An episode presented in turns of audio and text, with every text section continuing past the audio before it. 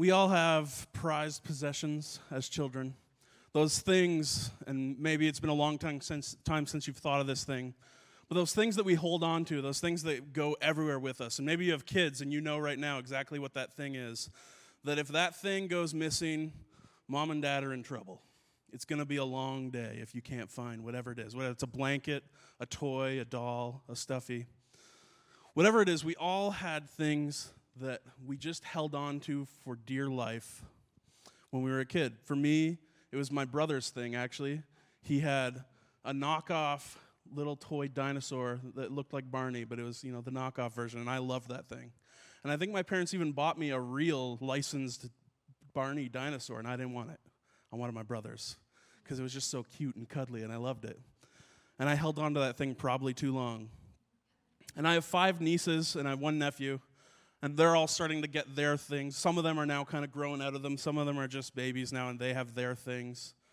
Uh, my brother Derek, whenever he leaves the house, I don't know if they still have to do this, but in order for my niece to go to daycare and leave Barry the bear, they have to have a whole ceremony where they wave goodbye to Barry and we'll see you tonight, Barry. See you later, Barry. Bye, Barry. And they make a whole ceremony and then they come home and right back to Barry. Uh, my younger nephew Ryder, my brother Kyle, he had a blanket and he would always put his fingers into the blanket. It was a knitted blanket and he would make holes in the blanket, which drove my parents crazy.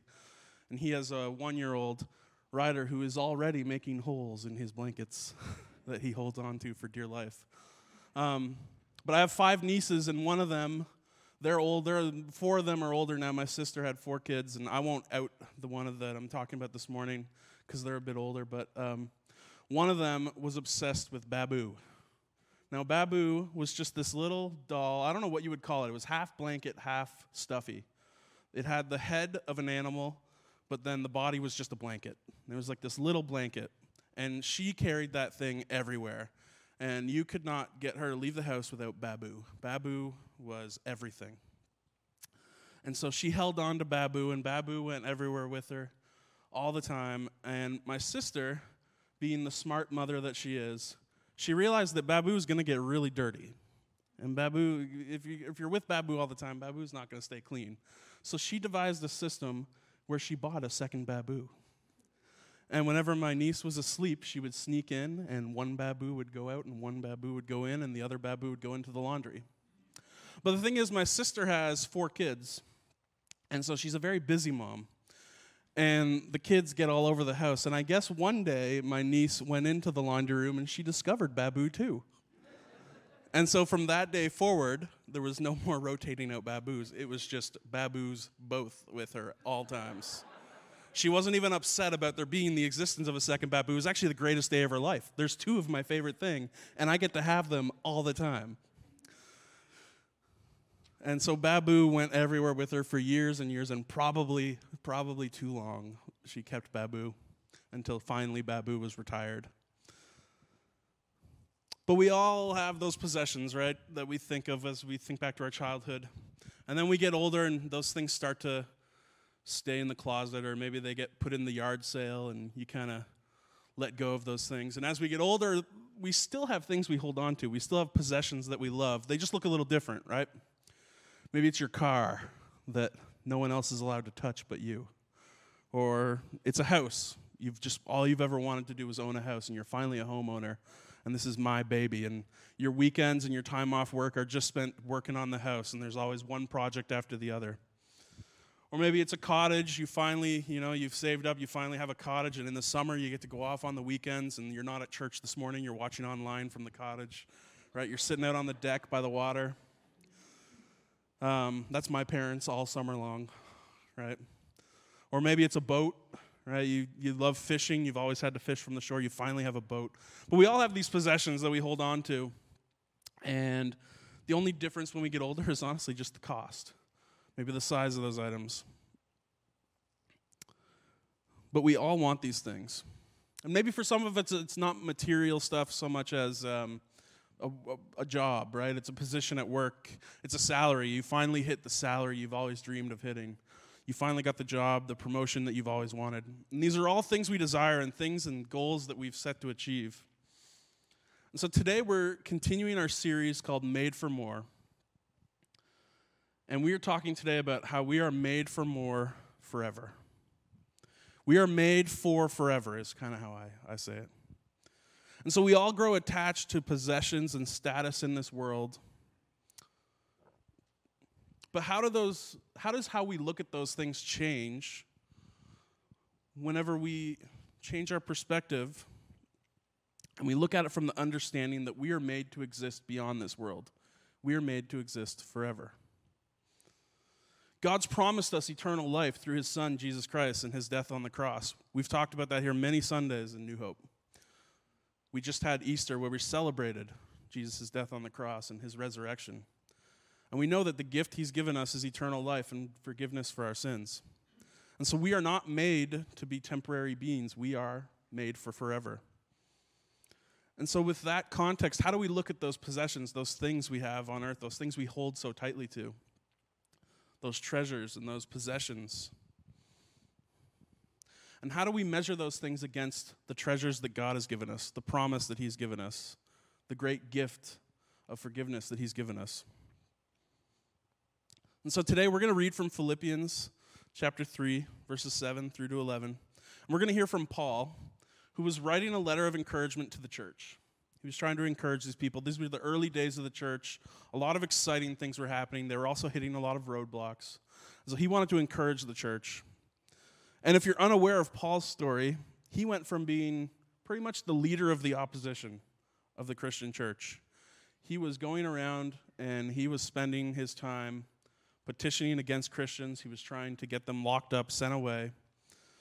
And then he had a miraculous encounter with Jesus that changed his life and he completely flipped sides, and he went on to be one of the main leaders of the church.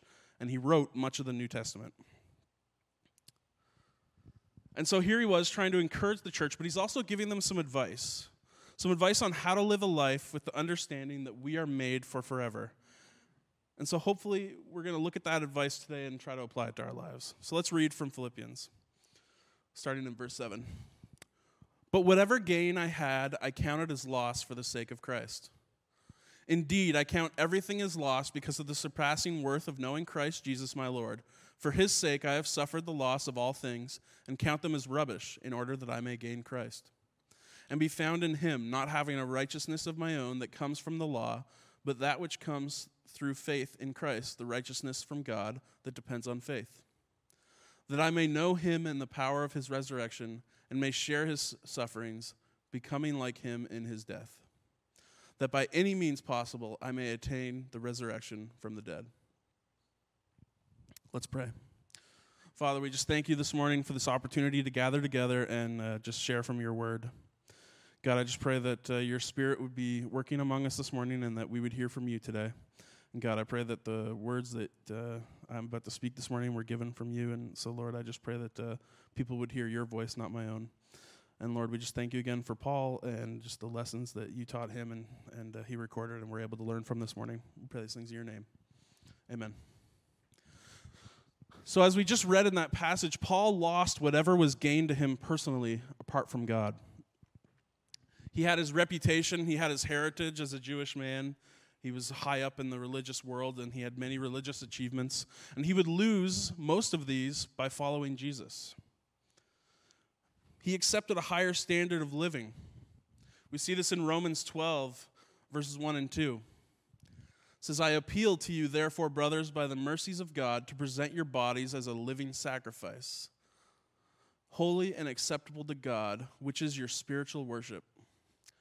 Do not be conformed to this world, but be transformed by the renewal of your mind, that by testing you may discern what is the will of God, what is good and acceptable and perfect. And so, what he's saying there is when a person becomes a Christian, God's taking away the bad, but he's also taking the good and he's making it even better. So, he takes away the bad, but he takes the good in us and he makes it even better. The missionary Jim Elliot said this He is no fool to give what he cannot keep, to gain what he cannot lose. And so, although Paul had lost his religion and his reputation, he gained so much more by choosing to follow Jesus. If you don't know the story of Jim Elliot, you should look it up later to see the things that he had to lose, and yet he still counted it all as gain. And so, how do we live a life made for forever? First thing is, we need to have the knowledge of Christ. We need to have the knowledge of Christ. Going back to Philippians 3, verse 8. Indeed, I count everything as lost because of the surpassing worth of knowing Christ Jesus my Lord. For his sake I have suffered the loss of all things and count them as rubbish in order that I may gain Christ. So, an important distinction that I need to make here in needing to have the knowledge of Christ is that there's a difference between having knowledge about Christ and actually knowing Christ. It's one thing to know everything there is to know about something, and then what it is to actually know someone, know something, to have a personal relationship with it. Paul had access to all the historical information. He had access to all the, re- the writings. He was able to look up and study. He was able to read the stories of Jesus and what he did. He was able to read the Old Testament and, and know that a Messiah was coming. And so he had all the information before him. And he knew about Jesus, he had heard about him. But it wasn't until Jesus came in and met him face to face and he had a personal relationship with him that he truly knew Jesus. It was on the road to Damascus where he miraculously interacted with Jesus.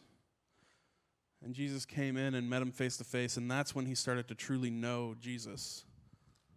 And so we can know all the things, we can study all the books, but unless we're experiencing it, do we really know something?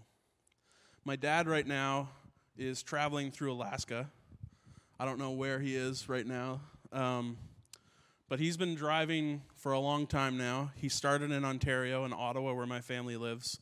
He got in his SUV, he packed up. It was the day after Mother's Day. He was smart enough to stay home for Mother's Day. Got in the car and he said, See you later. I'm out of here. And he drove to Alaska. He had this crazy idea that he, he thought, I want to drive the Alaskan Trail. I want to drive through Alaska. And so he drove to Alaska. And he lives out of his SUV. He never stays in hotels. He just has a mattress in the back of his van. He actually posted a picture, I think, yesterday that he was on a beach near the ocean, sleeping for the night. And uh, and so he's just someone though that before he went, he would have spent hours on his phone or on his computer researching, researching everything, finding out all the stops, all the places he was going to go, asking, is it worth it to go to these places? He's also someone that's not afraid to talk to strangers, which if you're traveling alone to Alaska, you kind of have to get that way. And so he's even told me while he's there, he's meeting all kinds of people and asking them, hey, what about going here? Is it worth it? Is it worth it to go there? And what did you think when you went there? And so he's a guy that he always does his research. He always makes sure any Christmas gift I get, if I ever get an appliance or something like that, he always has a story of, now I went to the store and it's not the best one, but here's why it's the right one, right? And and uh, and so he's a guy that does his research, right? And, and so here, this is Mount Denali. And if you don't know this mountain, uh, it's the highest peak in North America. It has the highest peak. And uh, one of the things actually that he researched before he went is that it has like 80% cloud coverage. So normally you don't get to see the peak. But he got very lucky, and this is a picture he took on his phone. And as you can see, there's basically no clouds. He was able to pretty much see everything. And so he was saying that that's kind of a very lucky and rare thing to get to see but that is the highest peak in North America. And uh, it's one thing for us to look at this picture and say, wow, that's beautiful. And I'm sure there's been many paintings done of this mountain, many pictures taken similar to this one. Even if you go to Google and you search, there's even more breathtaking pictures. But the reality is, I can say I've seen that mountain. I know that mountain. I know I can study it. I can know the height. Uh, I can know that it's got the highest elevation. I can know all those things. But then when I asked him to describe what it was like to actually be there, you can tell that it's just a whole different experience. To actually be in the presence of that mountain and see God's creation before you, and just, it's so hard on a picture to really grasp how high that is. But you read the numbers on the screen and you go, oh, that's pretty tall. But to actually be in the presence of this mountain and see it before you and, and just see the, the magnitude of it, and so it's one thing to know about something, but it's different to really know and experience. for me, kind of a less significant uh, experience, uh, but still a cool one. I grew up in Ottawa, and if you haven't heard of from me or spoken to me before, you wouldn't know this. But anyone who's spoken to me for more than two minutes knows I'm pretty obsessed with sports and hockey, and um, still in my grieving period for the Leafs. But uh, less, you know, listen, it's life. It happens. We'll we'll be back next year. but as a kid, I got really lucky. I grew up in Ottawa and uh, in Ottawa, we had an NHL team. And actually, my church could see the rink from you walk out the door of the church and you'd see the rink right across the highway. And so, one of the cool things about growing up in Ottawa is I got to go to games because if you know this about the Senators, they don't fill the rink very often, so tickets aren't that much. Um, so, I would get to go watch Sens games, and, and I still remember going to my first ever Sens game. As a kid, I was obsessed with stats, I was obsessed with players, knowing everything, and I was always watching hockey. And it was one thing, right, to know all the stats, to know all the players, to watch on TV. But the second I got to go to a real game, it all changed for me. It is so much faster in person. Whenever they hit the boards and you see the boards rattle and you feel the power of the hits, you think they are crazy for going out there and you see every NHLer, and all of a sudden you think, is everyone 20 feet tall? These are not humans. And, and just the crowd and the noise, and it just the NHL in person, and I've been to the NFL as well, and I've been to baseball games, and just seeing all these pro sports in person, it totally changes your perspective because you realize that on TV they look like ants, but then you go there, and all of a sudden there's these giants on the ice in front of you. And, and you go to the NFL and you're used to seeing the overhead, and all of a sudden you're in the crowd, and you see like 70,000 people all surrounding you, and they still kind of look like ants because it's a football stadium, but it's much louder and faster. And, uh, and so the whole perspective changes, and you realize just how special these athletes are, and you see just how fast and how amazing it is. And then for me, my relationship with Jesus completely changed whenever I went on a mission trip to Mexico. I was 17 years old, and to that point in my life, I'll be honest, I was kind of just skating by through youth group. I knew a lot about the Bible. You could put me in a Bible quiz and I'd do pretty well. I knew my stuff. But I wasn't really doing anything to have a relationship with Jesus. I wasn't really trying to, to know him um, personally. And so I went to Mexico and I had 10 straight days where I actually lived out the gospel. It tells us to love your neighbor, take care of the orphans and the widows, take care of those less fortunate. And 10 straight days, all we did was loved on the people of Mexico. We took care of the widows, we took care of the sick, we took care of the needy. And those 10 days, I realized I didn't really know Jesus at all. And by the end of that week, I knew that my life needed to be different. I needed to change some things. I needed to get to know Jesus better because I didn't really know him. And so I had this new level of intimacy in my relationship with Jesus because I finally felt like I was starting to know him. And so I didn't just know about him, I didn't have, but I knew him. In the book of John, Jesus is praying to the Father, and here's what he says And this is eternal life, that they know you, the only true God, and Jesus Christ, whom you have sent. John 17, 3. What he's saying here is that the gift of eternal life comes from knowing Jesus Christ and having a personal relationship with him. And so, do you know him? Do you really know him? Or do you just know about him? You understand all the rules, you've, you've, uh, you read the fine print before you signed on to join the Christian life. And every week you go to church and you send your kids down to Hope Kids with Pastor Mariah and Maybe you even volunteer. You ask Jetty, can I join the, the greeting team or can I join the worship team? And you look on the outside like you really know Jesus. But are you actively loving your neighbor? Are you taking care of the poor, the widowed? And so, how do we live a life made for forever? We need to have the knowledge of Christ. And secondly, we need to have the righteousness of Christ. In Psalm 3 9, it said, and be found in him, not having a righteousness of my own that comes from the law, but that which comes through faith in Christ, the righteousness from God that depends on faith. So, no amount of law keeping, self improvement, discipline, or religious effort can make us right with God. Righteousness comes only from God, and we are made righteous by trusting in Christ. It says in 2 Corinthians 5:21, "For our sake he made him to be sin who knew no sin, so that in him we might become the righteousness of God." He's talking about Jesus' death on the cross. His death paid the price for us, and when we choose to follow him, his righteousness is poured into us. God is trading his righteousness for our sin. He's giving us something of immeasurable value for something completely worthless. There's this man named Chauncey who I read about this week, and he's from down in the southern states, Missouri, I believe.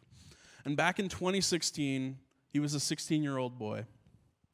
And he and his mother, at this time, they lived together in a small house where he slept on the floor. They didn't have enough money for a bed for him. And he regularly was missing meals, and he wasn't getting any of the proper care. Wasn't going to the doctor, wasn't going to the dentist, any of those things. Because they just didn't have the money. They were doing all they could to get by, but they couldn't, uh, they couldn't get enough money for most things. His clothing was mostly old and tattered, but that's all he had. And so, what he used to do back in 2016 is take the bus across town and go to what he called the rich Kroger's, which is a grocery store down in the States. But he would go to the rich part of the town, go to the grocery store, and he would walk around and just offer to people, Can I carry your groceries if you buy me some donuts? The kid just wanted donuts. And he kept getting denied time after time after time. And he just kept on pursuing, kept on pushing because this guy was desperate, right? He didn't have anything and he just wanted to eat some donuts. He wanted to have some food. And so he kept on asking, and eventually he got a yes. He finally met a man who said, Yes, I want to buy you some donuts. Let's talk. And what this guy did is he didn't just stop there, he, he went beyond that. And he realized that this guy, Chauncey, when he got talking to him, he realized he's a pretty good kid. He had good grades in school, he was not really getting into any trouble. He, he was just a kid living with his mom who was just trying to help out the family, trying to get some food. And so the man kept asking him questions and he kept getting to know him. And he said, Listen, I want to help you further. What, what can I do to help you? And so they came up with a plan where Chauncey basically said, I want to get a job, but I can't afford to get an ID because he's 16, right? He can't afford to get his driver's license. He, he just wanted a government ID because that way he could get a job. And then he said, I love mowing lawns. If I had my own lawnmower, I'd go mow everybody's lawn. So the guy said, Okay, here's what I'm going to do. I'm going to try and help you get a lawnmower and get an ID. The man went home. He put Chauncey's story up on GoFundMe, and he said, I'm trying to raise $250. I want to help this guy, Chauncey. I want to get him a lawnmower, and I want to get him a government ID. By the time that the GoFundMe was finished, they had raised almost $350,000 people were so overcome by this story, they just fell in love with this kid. He started putting videos up of him, and he was just such an infectious kid. And he, he started going over their house. He met with the mother. And eventually, what they did with the money is Chauncey and his mom bought a new house. They had beds in that house that they were able to sleep in. And, uh, and it completely changed his life. They got him into a better school, they got him into a better situation. And and this person who, who organized this, he started a foundation and they started helping other children in the area. And this has continued on to this day. And so this kid just went to the store looking for donuts, and his life was changed forever. Now, here's the reality Chauncey and his mom, I don't know that much about them. I don't know how they got into the situation they were in. But they didn't deserve $350,000. They did nothing to earn it. That's the reality. There was nothing, you know, he's not that good at mowing lawns, right? He may, may be the best lawnmower in the world, but he's not good enough for $350,000. But people saw someone in need and just said, I want to help. And so they did nothing to deserve it, but the, their debt was forgiven. They were given all these things, their lives were changed forever. And so, how amazing would that be one day to just look at your account and any debt you have is just wiped away. Paul, in his life, he had a goal of righteousness when he was a Pharisee. All he was going after was righteousness. But it was self righteousness, it was a works based righteousness that he could never attain. He thought if I just say all the right things and I do all the right things and I, I could just, if I can just follow all 600 plus rules to a T, I'll be perfect. But when Paul trusted Christ, he lost his own self righteousness. And then he gained the righteousness of Christ. He looked and he looked at his life and he realized that without Christ, he was spiritually bankrupt. But when he invited Christ into his life, his spiritual bank was filled. And God promised him that he would never have his sins written against him again. So we were made for forever to spend eternity in heaven with our Creator. But the only way to gain that is by trusting in Him, giving up of our own self righteousness, and attaining the righteousness of Christ. And so, are you someone right now that, if you were to look at your life, you realize that you haven't really given up of yourself over to Christ? You haven't given Him everything. You've yet to, to attain this gift because you're too busy going after your own self righteousness.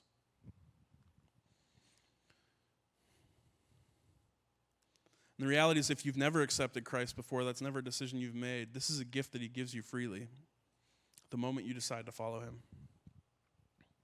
And so we were made for more, we were made for forever. And so we, were, we, need, we know that we need the knowledge of Christ, we need the righteousness of Christ. And lastly, we need the fellowship of Christ. In Philippians 3:10 says that I may know him and the power of his resurrection and may share his sufferings, becoming like him in his death. That by any means possible I may attain the resurrection from the dead. When he became a Christian, it was not the end for Paul, it was actually the beginning. His experience with Christ was so tremendous that it completely transformed his life. And this experience continued in the years to follow. It was a personal experience as Paul walked with Christ. He prayed and he obeyed his will. And he sought to glorify the name of Jesus. And when he was living under the law, when he was when he was a Pharisee and he was so focused on his self-righteousness and his inward beliefs and when he was living that way, all Paul had was a set of rules. But now he had a friend, he had a master, he had a constant companion. And it was also a powerful experience as the resurrection power of Christ went to work in Paul's life. Christ now lived in him. He wasn't alone anymore. Paul went from following a set of rules and regulations to feeling like he actually had someone to go to for advice, someone to listen whenever he was needing to complain. God wants to hear from us no matter what it is, whether we're yelling at Him because we're angry or we've just had the greatest day of our lives. He wants to know. Someone to share his deepest desires to. I think a lot of people think of God in this way that he's this almighty being who sits on a throne and looks down upon us and judges us. That there's no real personal connection to him.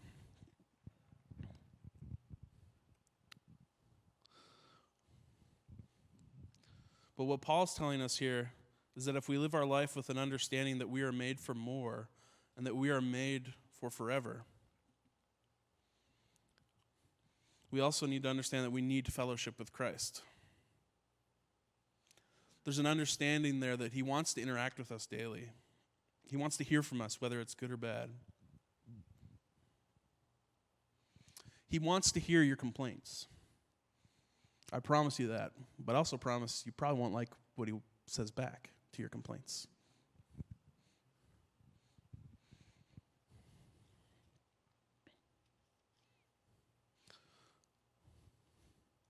And so, if you regularly have fellowship with God, it will deeply enhance your life. If you understand that God isn't just this being who's there to judge over us and check off whether we're following the rules, but He's someone that wants to be an intimate part of our lives, be a part of our daily discussion, be a part of our our high moments, our low moments. He wants to be there with us for all of them, interacting. A few years ago, I was at a youth weekend in Kingswood, or at Kingswood in uh, Sussex, New Brunswick, and um, it's Encounter Weekend if you've never been, so it kind of looks like any other youth rally. This one was not that weekend. This was uh, just, uh, you know, reliving my glory days. You might see the blurry guy at the drum kit back there and recognize him. But uh, I once was cool. anyway, let's. Long gone, long gone are those days. But a few years ago, I was at a youth. I was at the youth weekend encounter, and uh, I was actually there as a leader this time as a youth pastor. I was with my youth group. And I brought a small group of teens. Uh, uh, before I was here, I was at a church in New Brunswick in a very small town. And I brought a small group of about 15 teens to Kingswood for Encounter Weekend. And I'd been at the church at a, for about three years at this point, and we'd had a lot of cool things happen in the youth group. Um, when I got there, the youth group had been shut down for about a year. You know, we had four kids come on our first youth night and uh, by this point at the youth group, we had about 20, 25 kids coming. And none of them went to church. They were all just community kids. Your typical small town. It's the biggest advantage the church has in small towns is nothing's going on. So come on over to youth group. And so we just had a chaotic youth group with kids that just from all kinds of different situations and home lives that uh, that were tough to understand sometimes for a kid that grew up as lucky as I was.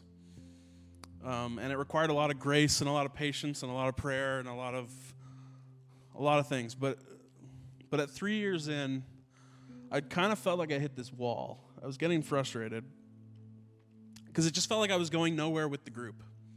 Nobody was a believer. Nobody had accepted Jesus at this point, um, aside from like a couple of the kids that did go to the church. There was one or two, and. Uh, and so I just felt like I'd hit this wall with the group, and I, and I, wasn't sure. It just felt like my message was falling on deaf ears, and I started to question: Am I am I the right guy for this group? Am I the right person to be here? Um, I started making it about me, as we so often do, and uh, and so I started to complain to God because I knew that I knew this that I needed fellowship with God. I knew that God wanted an intimate relationship with me, and so I just we were in a rally. It was the closing rally uh, band is up there playing their songs. The kids are all jumping up and down. And I look over at my group, and they're all just kind of standing there, looking like they're bored, even though they always tell me they love it.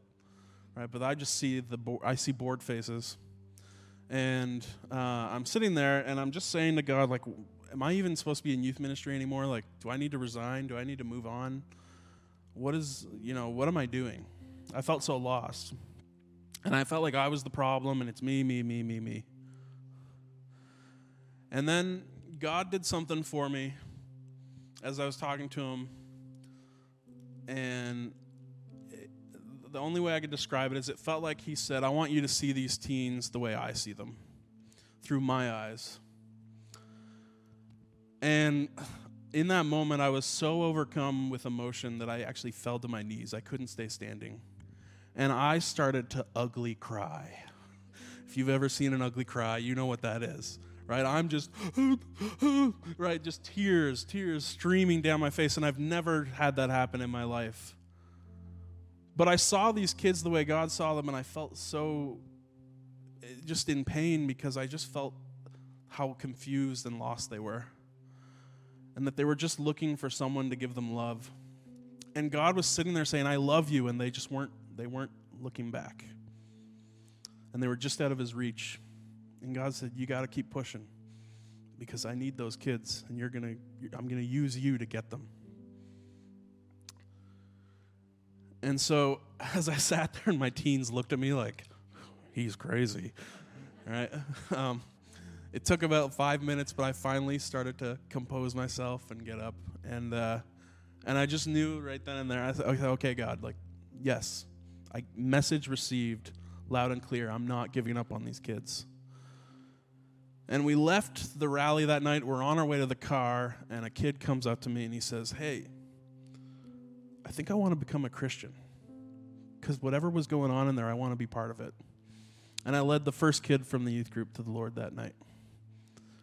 Just minutes after I was ready to give up. But because I have fellowship with Christ and because I have a relationship with Him, because I knew enough to go to Him and seek Him out and ask Him, He was able to share with me something that would change my life and help me understand that I can't give up and help me to understand what He sees in these teens, the hurt that He feels whenever He sees them walking away, and just how much He wanted them to accept this gift He had for them. And so I knew after just how happy he was to see one of those kids finally make that choice. It says in Galatians 2 I have been crucified with Christ. It is no longer I who live, but Christ who lives in me. And the life I now live in the flesh, I live by faith in the Son of God, who loved me and gave himself for me.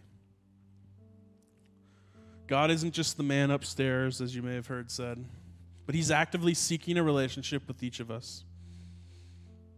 He's looking for fellowship. In fact, He demands it of us. Because when we accepted Christ, if you made that choice, He lives in you. He's interacting with you daily. He's given you the gift of His Holy Spirit. You can lean on Him in times of need.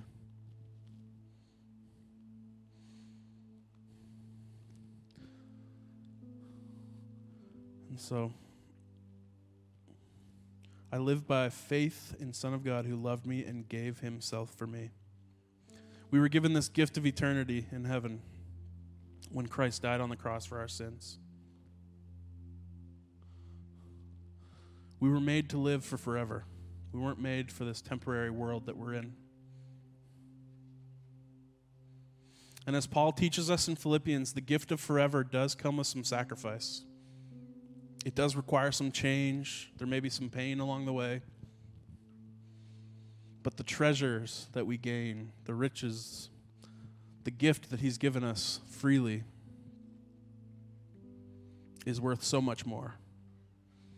And so, in our walk with Christ, if we have the knowledge and the righteousness and the fellowship of Christ, we can confidently say that we have this gift. And we can say confidently that we were made for more because we were made for forever. We were made by Christ in his image. So we're going to close in prayer. The worship team is going to come up. I just want to pray this morning for everyone. I just want to ask you, whether you're here in person or online, um, just bow your heads and close your eyes with me. I just want to ask everyone this morning. And if you're online, you can text your response to our, our prayer. That number will be on the screen for you. But if you've never made a decision to accept this gift, this gift of forever, eternity, we want to pray for you this morning as a church. And so if you just raise your hand up, we want to be praying for you. If you want to accept Jesus, and commit to this life of following after Him. Amen. And maybe you're here and you have made that choice in your life. You've accepted Jesus, but you've realized this morning that you're not you're not where you want to be in your relationship with Jesus. You've let distractions come in and get in the way and you've allowed things of the world to kind of distract you. And you realize that maybe you haven't had fellowship with Christ lately, or maybe you don't feel like you have the righteousness of Christ in your life, but you want it. You just raise your hand so we can pray for you this morning. Amen. Amen. If you did make a decision this morning for the first time, um, we have cards at the back that you can sign on your way out and uh, take the starting point.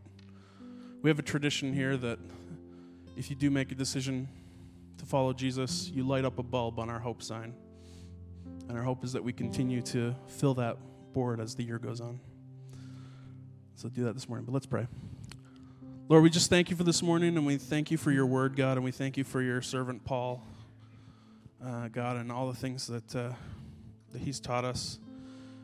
And God, we just pray that uh, we would not take for granted the, the gift of eternity that you've given us, God. And Lord, I just pray that you would be in my life be working on me as I continue to uh, just try to shape myself in the best way to, to be a follower of you, God and just be with everyone this morning, and especially those who raise their hands, God, that you would just be working on them and that your Holy Spirit would be helping guide them and lead them as they, God, just continue to try to be the best servant of you. We pray all these things in your name. Amen.